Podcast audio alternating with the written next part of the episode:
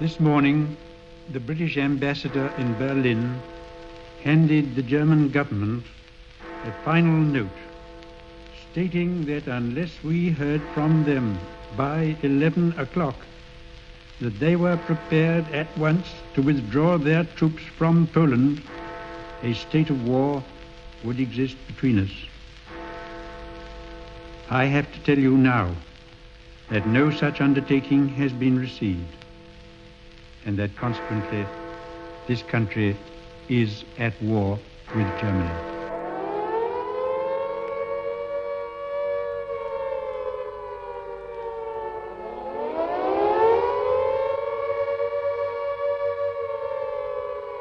Well, you're frightened. Frightened. You get the bombs all around you. Think you can't keep on missing. You, your turn next. You used to feel this way. But thank God we're here to tell the tale. Almost 30,000 people were killed and 130,000 injured in German bomb and missile attacks on London during the Second World War. This is the story of four Irish women who, by reason of birth or unemployment at home, found themselves living in the city during the conflict.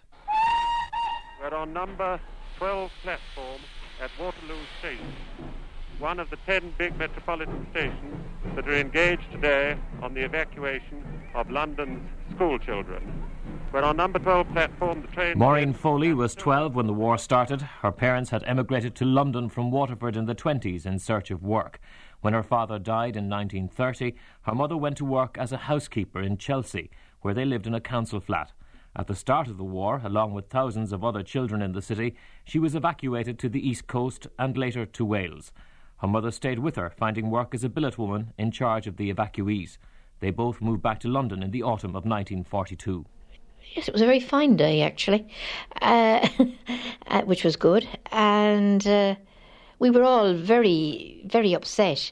We knew we were going down to Wales, and a lot of the billet ladies had told the children some weird stories about uh, the miners and that the the, uh, that the children would be in in in terrible living conditions, and um, the children were nervous. They were very nervous. Mary Fahy from Tipperary Town was only 14 when she went to London in 1934. One of 15 children, she worked before the war started in domestic service. She married Michael Lynch from Kerry in 1938. I brought my children home to Tipperary to my mother and father, and they reared them. Well, I could have had them evacuated here, but no, I wanted my kids brought up in Ireland. My father and mother were number one. I wouldn't let my kids go to anybody else. And I went back there. My little girl was three months, and she was five years, and I brought her back. So she went. She she was more Irish than she was English. Oh, it was hard for me at that time, very difficult. But I prepared her that way. I was sure she would be all right, and that be looked after. I used to send a few pounds to my mother would help her for the upkeep. I send out little bits of clothes and that to him, and I think that I was happy that way. There was nothing. I wouldn't let him go anywhere here. When we got out on the the platform in Tonypandy and looked around at all the slag tips and heaps, it was dusk. It was evening. It was a very long train journey from Clacton, which was on the east coast, right over to Tonypandy in South Wales. It was a very long journey, and we were all very, very tired and hungry. And um, we were taken in buses up to a school where I suppose you, it was rather like a slave auction. uh, the people who were prepared to take the children were all there, and as they saw the children coming up onto a stage, they said, I'll take them and I'll take them. It, it was. It was rather like what you'd see on the sla- slave blocks and, in the roots thing. The streets of town were paved with stars. It was such a romantic affair. And as we kissed and said goodnight, a nightingale sang in Berkeley. Despite fears of an early and devastating German attack, none came. Over the winter of 39 and spring of 1940, Londoners made the best of the so called phony war. But then, in May, Germany invaded Holland and Belgium. The Dunkirk evacuation followed, and then the Battle of Britain. Although German aircraft attacked British airfields on the east coast during July and August of 1940, the cities remained untouched. But then, on the 7th of September,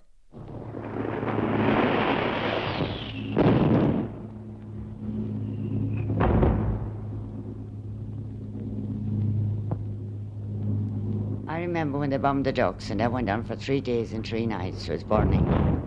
Really bad to light the place up. And the shrapnel, you could pick it up that length in my back garden. Shrapnel is so big. We used to pick that up and it used to be still hot. It'd come out of the AK guns.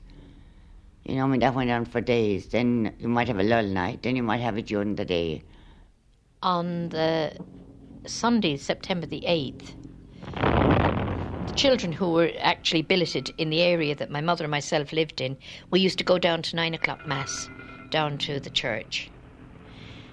And on the way back, uh, a door opened and a woman ran out, and she she said, "Oh, Mrs. Foley, London is bombed. The people are all killed." And of course, all the children whose parents were in London immediately started to cry their eyes out and howl. And my mother had to try and cope with them. All that day, there was tremendous trouble, misery with the children.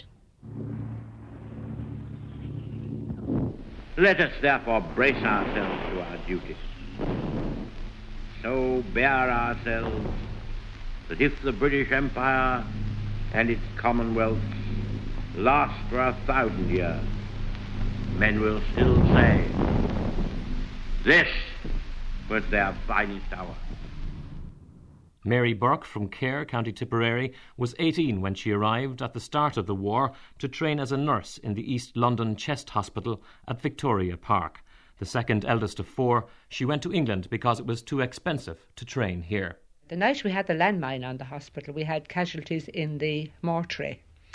And the hospital was built in the shape of a horseshoe with the mortuary in the centre. And it was the mortuary that got the direct hit from, our, from the landmine. But fortunately, nobody in the hospital was maimed or killed because the blast of the landmine went right up over the hospital walls and demolished streets around. There was a, a convent of nuns completely wiped out. When I lived in Kilburn that time, there was a bomb dropped in uh, Belsize Road in Kilburn. And it demolished all the shops at one side of Belsize Road. And there was families that were never found. It was a landmine came down there. And there was another night, and they dropped a landmine on top of a pub at the bottom of Kilburn High Road. And was, the pub was called the Queen's Arms. And they had a dance going on upstairs there. And everybody got killed. And it took nine days to get the dead out of it. Sheila Kavanagh was 20 when she arrived in London from Kenmare in County Kerry in 1940. The youngest of a family of eight, she went looking for work as a domestic but ended up in a factory making parachutes. We just hear the falling of the bombs and all that. And where was that now? They'd say, and that was it. You just got you got used to it, you know. You go out and it was on. First, everybody was running to shelters, but in the end, everybody went about their business. We all went about our business as it wasn't happening. We might have pulled in near a shop, some sort of way to hide while they were falling, but then you carried on. It was a surface shelter that I went to, and it's one of the most cheering sights I've seen since the raid started. I've been round the streets most nights on one job or another, but I've never seen anything to equal this shelter for comfort and cheerfulness. Everybody was laughing and joking, and if there was any noise from outside, they started singing. I would leave my little wooden bank for you. Shelter and we don't want food. Bombs may be dropping and guns may be going. You had that big building over your head. You were in the basement, and you felt that no bomb could come down so far down in there to hit you. It was a lovely feeling, a cosy, warm, uh, safe feeling to be in the basement of our own hospital. So consequently, we didn't stray very much. The Anderson shelters in the garden, the back gardens, we had them. They were buried down in the ground, and you just went into them. And sometimes we went in the ones in the street, and we'd have the priests in there. I always felt safe when they were in there. We used to have Father Donovan there, and a few of the priests used to come into the shelters there with the babies at one stage there. And they'd come in and go around, you know, give a blessing and one thing and another. You always felt safe, you know. You're down on the platform, right, right at the end of the very long platform here. right at the end of the very long platform, and the train just come in, a train on its way up towards Cockfosters. They've just had it draw up then. And the platforms themselves absolutely crowded as though it was a cup final, but it isn't a cup final because these people are taking shelter. And I must say, on the whole, they look pretty well satisfied about it. They've got you gathered your eider down on your pillows, and you went up to the tube station. Our nearest tube station was South Ken, and there was a policeman on point duty on the Fulham Road. And every night he used to look at us and say, Take up thy bed and walk. But you were very, very glad because once you were down in the tube station, you didn't hear them. All right, it was crowded, you were given six feet of ground, and you put your bed on that. But there was a canteen at the end with cups of tea and sticky buns. The trains kept coming in and going out all night until about half twelve. They finished. And they started again about half five in the morning. But you got to sleep, albeit in horrible surroundings, you know, no air, tube stations with crowds of people in them because they were fully occupied. I never went into tube stations, never. I was too frightened, too frightened to go into tubes because there were so many things that happened in the tubes that they'd get flooded out if the guy had direct hit. Because there was one in Holborn, and that guy had direct hit and it was never, it was sealed off. I don't think the bodies ever came out of that because they all got flooded. That was in Holborn. But I used to sleep right through the thing, the most of the nights. And the landlady didn't like it. They were all up. She said the warning was for me to get up. They didn't want me sleeping there all night through. I didn't want to go to the shelter. I wanted to have my sleep and go to sleep through it and forget about it. I'd wake up and hear about all the bad night then, and I didn't know anything about it. So that's how I wanted it. It wasn't to the best to sleep through it. but remember me, sweetheart, till the lights of London shine again.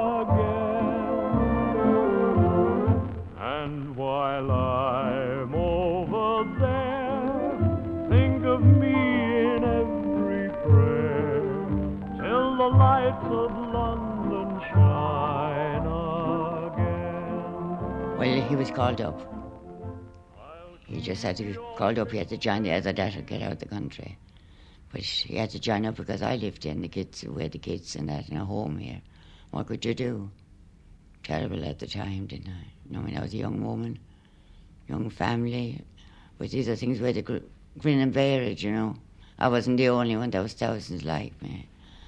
The army money that time was nothing. You had to go out and try to substitute that, you know I mean, to make ends meet. We'll meet again. Don't know where, don't know when. But I know we'll meet again some sunny War has at all times called for the fortitude of women. Even in other days, when it was an affair of the fighting forces only, wives and mothers at home suffered constant anxiety for their dear ones, and too often the misery of bereavement. Their lot was all the harder because they felt that they could do so little beyond heartening through their own courage and devotion the men at the front. Now this is all changed, for we, no less than men, have real and vital work to do. I was at the age, you see. I was 21, and they, they were the first ones that were had to sign on. I ended up working in a factory. Parts of the parachute, the opening, ripcord ring to open the parachute. I was on that all the time. It was pol- polishing up metal and cutting out a little plug to join it together and make it all smooth so that it, it would open the parachute, you see, that it would be properly done. It had all to be tested. They called me up. I was conscripted into Handley Pages in Cricklewood. And we went in there and we worked with eight men that was exempt from being called up. And we used to put in the rivets in the Halifax bomber.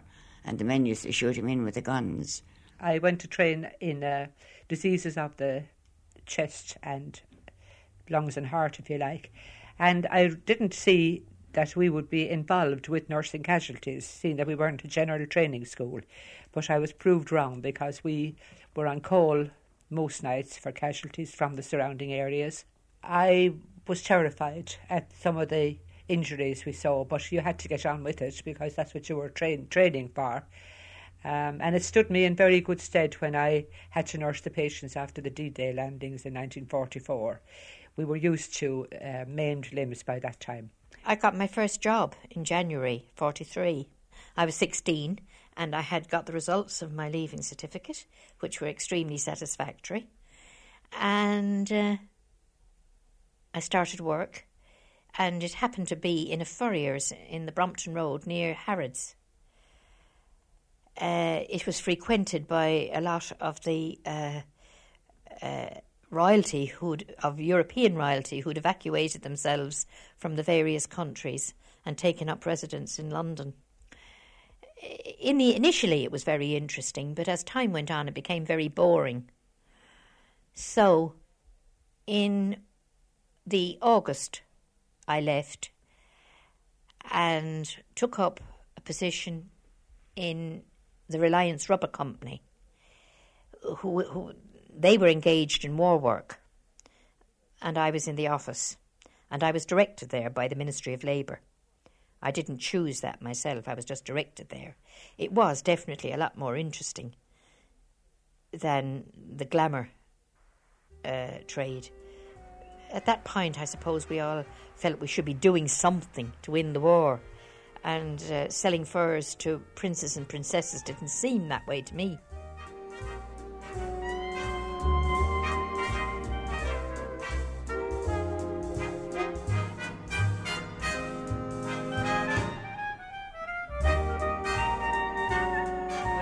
1943 was very peaceful. Uh, any activity you wished to follow, you could do if it was available. London was teeming with nightlife, and we didn't, as I said, get very much involved with it because we led a sheltered life up in the hospital. But any time that we did get out, we were part and parcel of that teeming life. It really was a wonderful place to be in. London was during the war. Uh, there were all nationalities there, and uh, when the the raids weren't on every night, so we were able to get out on our off duty times. We went to the Hammersmith Palais. Joe Loss was always playing there. I loved dancing, foxtrots and tangos and quick steps and waltzes. Englishmen were marvellous dancers. The Americans weren't very good. They brought the jitterbug with them, and uh, Irishmen uh, they were all right in the Irish club, but um, there again, they congregated at one end of the hall like they do in Ireland, and about 11 o'clock they might decide to come over and ask you to have a dance. They, they were all right, they were friendly, but they weren't the best of dancers. I used to stay indoors. The only thing is, uh, was the, the, when there was a dance, I went to Camden Town to a dance there. It was called the Buffalo.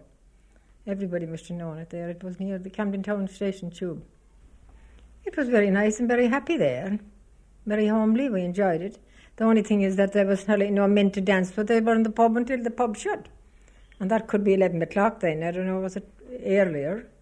And then they started, and then it shut. We didn't have much time there. And we used to go to one in Tottenham Court Road to an Irish dance hall there. Don't know if it is still there. That was a very lovely dance hall. But more up than, than the Buffalo. The Buffalo was real, real Irish, really. The music would all be Irish, and sometimes we had the police in there looking for people. And uh, there was a great, oh, everybody had to line up. And there was sometimes, I don't know whether I should say it, the, the person would go in the toilet and hide. Somebody that came out of the army was in there, a deserter, and he was drunk and he was pushed into the ladies' toilet. And uh, he was trying to get back out, and uh, my sister was in there and she pushed him back in and he got away with it. But he was drunk, he would have come out, and they were looking for him.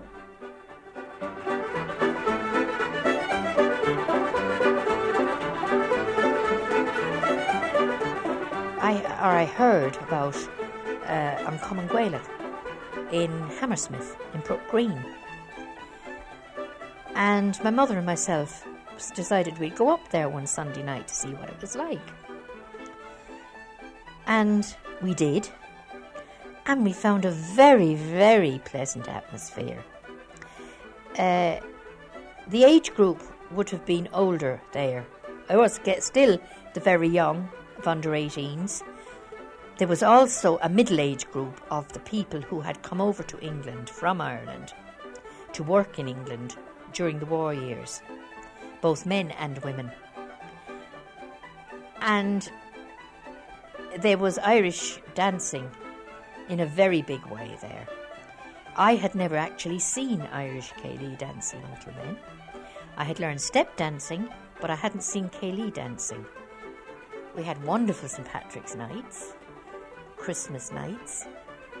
Uh, you, we had all night Céilís because there was the, tr- the tube trains all stopped at 11 o'clock. So you, if you if you didn't go home at half ten to get to, uh, the tube all the way, you would have to stay all night.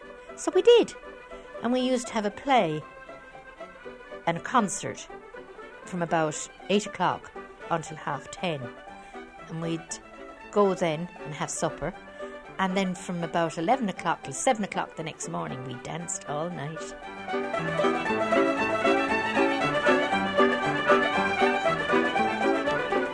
But if the people of London danced and sang through the nights of 42 and 43, life was far from easy. War work continued, and so did rationing. Uh, chasing food, queues, long queues. If you saw a queue, you joined it, and you found out when you got to the top what they were selling. Uh, but you knew it had to be something, or people wouldn't be queuing there. The rationing at that point had become very strict. Uh, things had been reduced. I think we had two ounces of butter per person per week. I think we had eight ounces of sugar. We had two ounces of tea.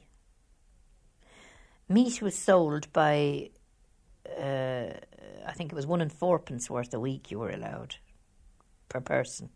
Yeah, my mother and myself had two and eightpence worth of meat for the week.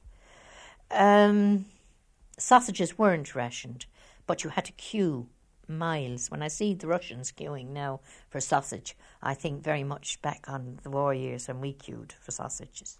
In the hospital, we weren't affected in the sense that we didn't get any more or any less than anybody else. We got our rations, which were put on our plate, um, but we weren't allowed to have our breakfast until we had our raw carrot.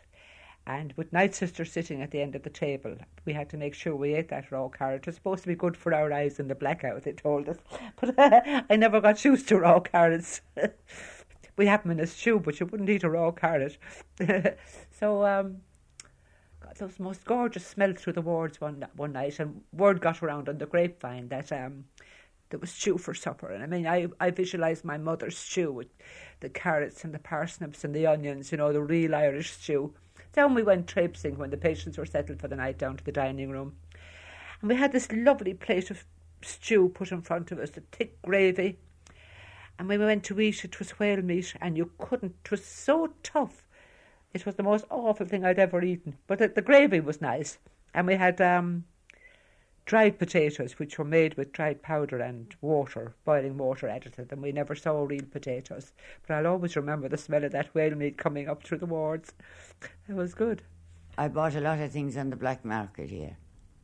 If the soldiers come home now, they'd be coming on leave and they'd have a weekend pass and they get vouchers for food.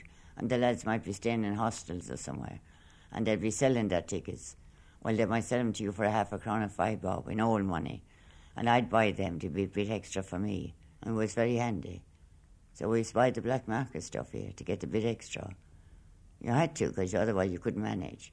Or somebody had soap powder and things and tickets on their book, you'd buy the soap powder. You know, and give them a few coppers extra for it, just to get the soap powder things for your washing.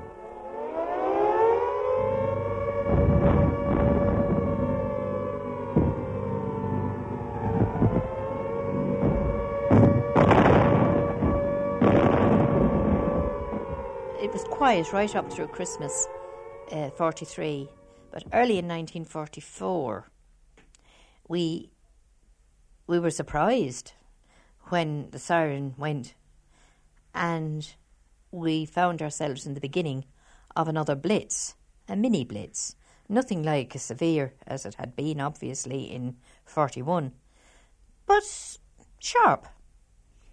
in in the February it was. We were in Brook Green one Sunday night when the siren went about, I suppose about nine o'clock, and uh, the secretary, who was another lad like myself, born in London of Irish parents, was giving the notices out for the week. And he just looked down the room and he said, We're neutral, they won't drop anything on us. And we all laughed and continued to dance. And we had just come off the floor after dancing an eight hand jig when the warden, a warden, dashed up six flights of stone stairs because the hall we had was on top of a very, very high building and said, Get these people out of here. So he stood there and organised us in twos, and we went down the stone steps. And as we came to the front door, it was like to me a picture of hell because I hadn't seen the original Blitz. Everywhere was on fire. And eventually we were all accommodated in these big underground shelters with like a rabbit warren under the ground. And we stayed there until the all clear went about 11 o'clock. And when we came out, it was in a very, it was, it was really bad. The tubes, there was bombs on the line, so we couldn't get home by tube and the buses couldn't run. So we had to walk home from Hammersmith to Chelsea. We went home, and the following night, my mother was listening to Lord Haw Haw, as she did every night, and he said, How did they like the bombing on Hammersmith on Sunday night? And don't think Chelsea, you're escaping. We'll be along on Wednesday night. And they were. And there was absolute carnage. Uh, it was the next day, and the fires had been put out, but it was he had they had dropped a stick of incendiary bombs on two blocks of Guinness's flats, and they had demolished it, and the people were trapped, and a, lot of them killed. I had been, I was told eighty. I couldn't verify that, but I was told eighty were dead in the shelter underneath. They were built underneath the, gra- uh, the grounds, and the bomb, the buildings had come down on top of them. All the houses behind had been hit by a landmine, and they were gone too. And the ARP were di- trying to dig out the people. I was allowed through because I had, my work was down on the riverfront, and I had to go through that way when I got there, that was demolished virtually. Uh, the windows were all gone, the walls, a lot of the walls were down from the blast. And uh, but we continued working. In mid-April 44, the mini blitz ended. Londoners believed the tide was turning. Rumours of an Allied invasion spread. England has become one vast ordnance dump and field park. In every wood and copse, in leafy dead-end lanes and side roads, often in private gardens, under quarries and embankments, there it all was. Trucks, ambulances, tanks, armoured cars, carriers, jeeps, bulldozers, ducks, vehicles of all kinds. Vast, really vast numbers of them. Right in the midst of it we were taken out of our for out of our hospital in Harrow, where I'd gone to do my general training. There were six of us, and uh, we didn't know where we were going, but we were info- told we were going to nurse casualties. And we picked up nurses from various hospitals in London, but we didn't know until they got on the bus as well that what was happening. And we travelled in an army convoy. And in the evening, we arrived in Southampton, and we were given a hospital in Shirley Warren to staff. And on June the 6th, we were on duty at 6 o'clock in the morning, and we knew that was D Day because the, we had been awake all night listening to all the armada flying out from the south coast of England. And uh, the casualties started arriving oh, around 11, 11 o'clock, and they were as they fell on the beaches in France, which was the field dressing in position. And uh, we treated them there. We were on duty mostly 24 hours a day. And we were a casualty clearing station. So as soon as they were able to be moved, they were moved farther inland. So there was a constant movement of patients inland so that we were ready for the next lot. After D Day, I nursed a terrible lot of Irishmen. We had a lovely old boy from Carrick-on-Suir, but he died. He used to call me Scarlett O'Hara. He used to shout from one end of the ward to the other for Scarlett O'Hara. And everybody was very excited because the second front had opened and they were hoping that the war was coming to an end. And then on June the 13th, the first of the doodlebugs arrived. On the that night, we had the siren went, and as we had been doing, we had been going down to the shelter since the mini blitz started. We, we all had a cup of tea. It was eight o'clock in the evening, and we all had a cup of tea, and we took the cup of tea down with us to the shelter, thinking that it was going to be over at about ten or eleven, as had been happening. But the all clear never went all night, and we didn't know what was happening. There was nothing that we could hear, but there was no all clear. My mother went up with a friend to at about one o'clock in the morning to walk around, and she asked the warden what was happening, and they said they didn't know. And she came back, and she had actually seen it, obviously, a doodlebug going overhead, because she came back and she said to me, There's something very funny, because she said there's aeroplanes going along with all the lights on.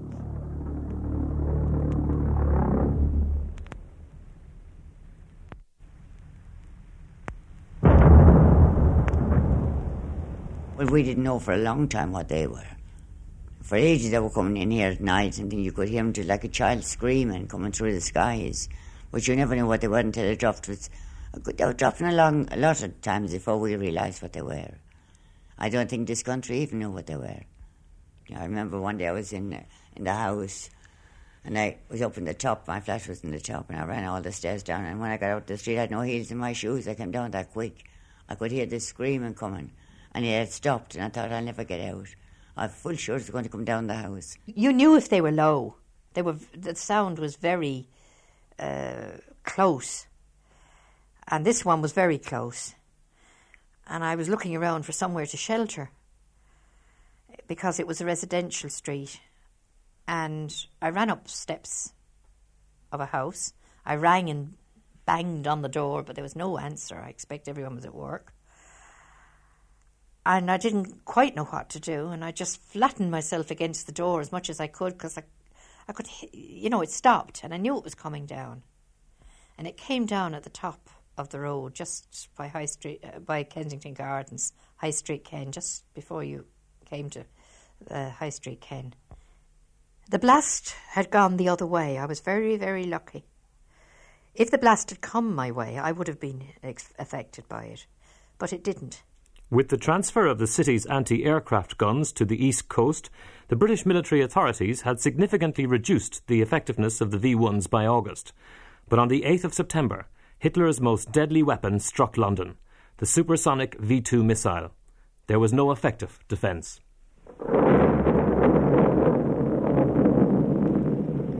The V2s were terrible. They were really dreadful, they were. The things, you know, when they came down, everything was a shambles. You know, I mean, it wasn't at one place, it was the whole street that's wiped out. People hadn't a chance. Just didn't have a chance with them. Through the winter of 44 and early spring of 45, the V2s and the V1s wreaked havoc on London. More than one and a half million people fled the city, twice as many as in 1939 40. But the Allied troops and Air Force were steadily making progress on mainland Europe. By March 1945, the launching sites had been overrun or destroyed. Hello, BBC. This is Thomas Cadett reporting from Supreme Headquarters. Yes, I saw it.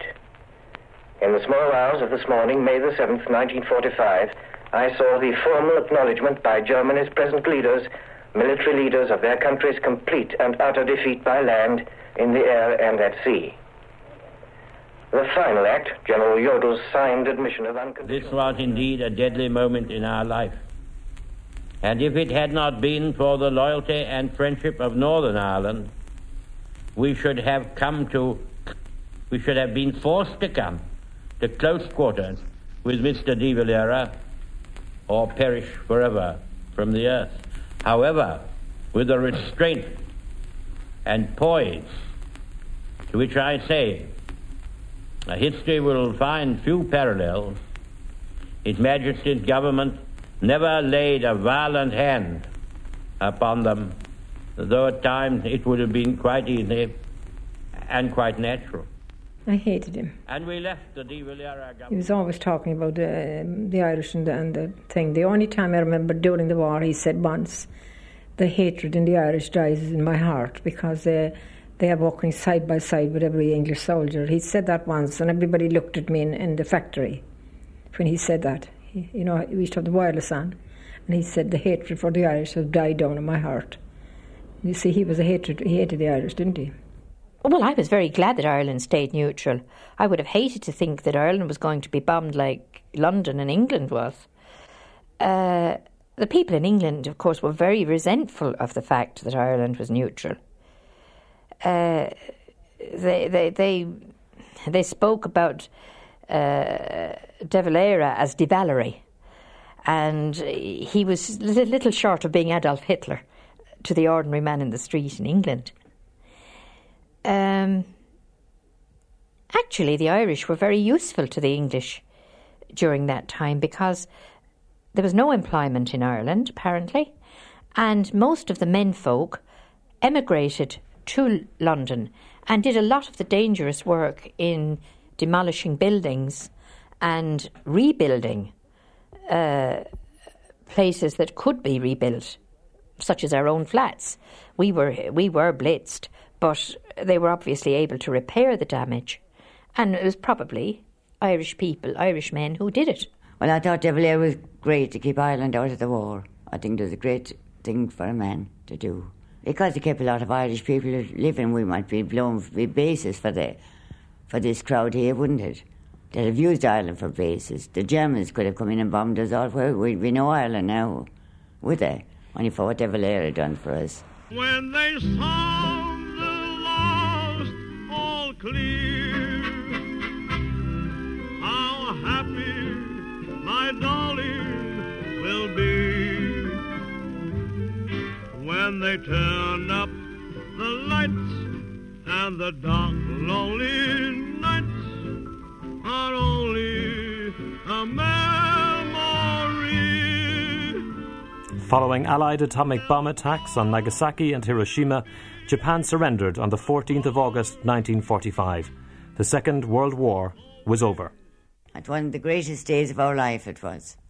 We'd parties, sing song, people brought out their pianos and music and played it on the streets. All the kids had parties. It was beautiful. It was something out of this world. We were so pleased. I went to church, I was so happy to think it was all over. I really did. And the day we celebrated in in uh, Weston-super-Mare itself, there was a bonfire down near the beach, and everybody shouted and hollered and sang and drank what any beer they could find. But I must tell you a very funny thing about Southampton. It was completely razed to the ground before ever the, the D Day landings came because being on the south coast was so exposed. And um, any pubs that were left standing, they had no glasses, so you had to bring your own jam jar if you wanted a lager or a shandy. You, there were no, no glasses in the pubs, you had to bring your own jam jar. Japan has surrendered. So let us join in thanking Almighty God that war has ended throughout the world. It was an experience, an experience I don't think one will ever forget. I don't think I'd ever forget it. I mean, there were some frightening times in it, really frightening. Just the people that was killed at that time for nothing. As I often say now, if some of the soldiers that died for this country were to come out of their graves and see what they've fought for, it'd be terrible. I think war is futile. I, am certainly very anti war and always have been, uh, even more so of latter days. Um, the Londoners, they really were very special people, and I'm sure the people of the other cities in England. And, and probably the people, the common ordinary man in Germany, was probably a very special person also. They took the brunt of the Second World War. The war ended. But before you knew it, big business had taken over. People who had had gone out into the country at the start of the war moved back into London, and you had London seasons, Deb seasons. Life reverted to its old former self. The class society returned. But the ordinary person, or the descendants of the ordinary people who went through that war and suffered all those horrendous things, they are now the unemployed. They are now the coal miners who gave their all at that point to work for the war effort. And nothing has really changed. And the only people who ever suffer in war are, are the ordinary people who get called up, they're sent out to battle fronts, they are expendable.